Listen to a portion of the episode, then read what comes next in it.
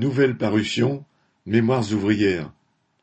Ces trois livres retracent l'itinéraire militant de trois camarades de lutte ouvrière. Tous trois ont commencé à militer au cours des années 1960, encore marqués par la guerre d'Algérie, l'omniprésence du PCF et de la CGT. Lutte ouvrière, ou plutôt son ancêtre, Voix ouvrière, n'était encore qu'un tout petit courant trotskiste qui voulait implanter les idées communistes révolutionnaires dans la classe ouvrière. Ces trois camarades ouvriers ont milité dans les grandes usines de l'automobile, à Renault et à Chausson. Ils présenteront leurs livres à la fête les 27, 28 et 29 mai. Édition Les Bons Caractères.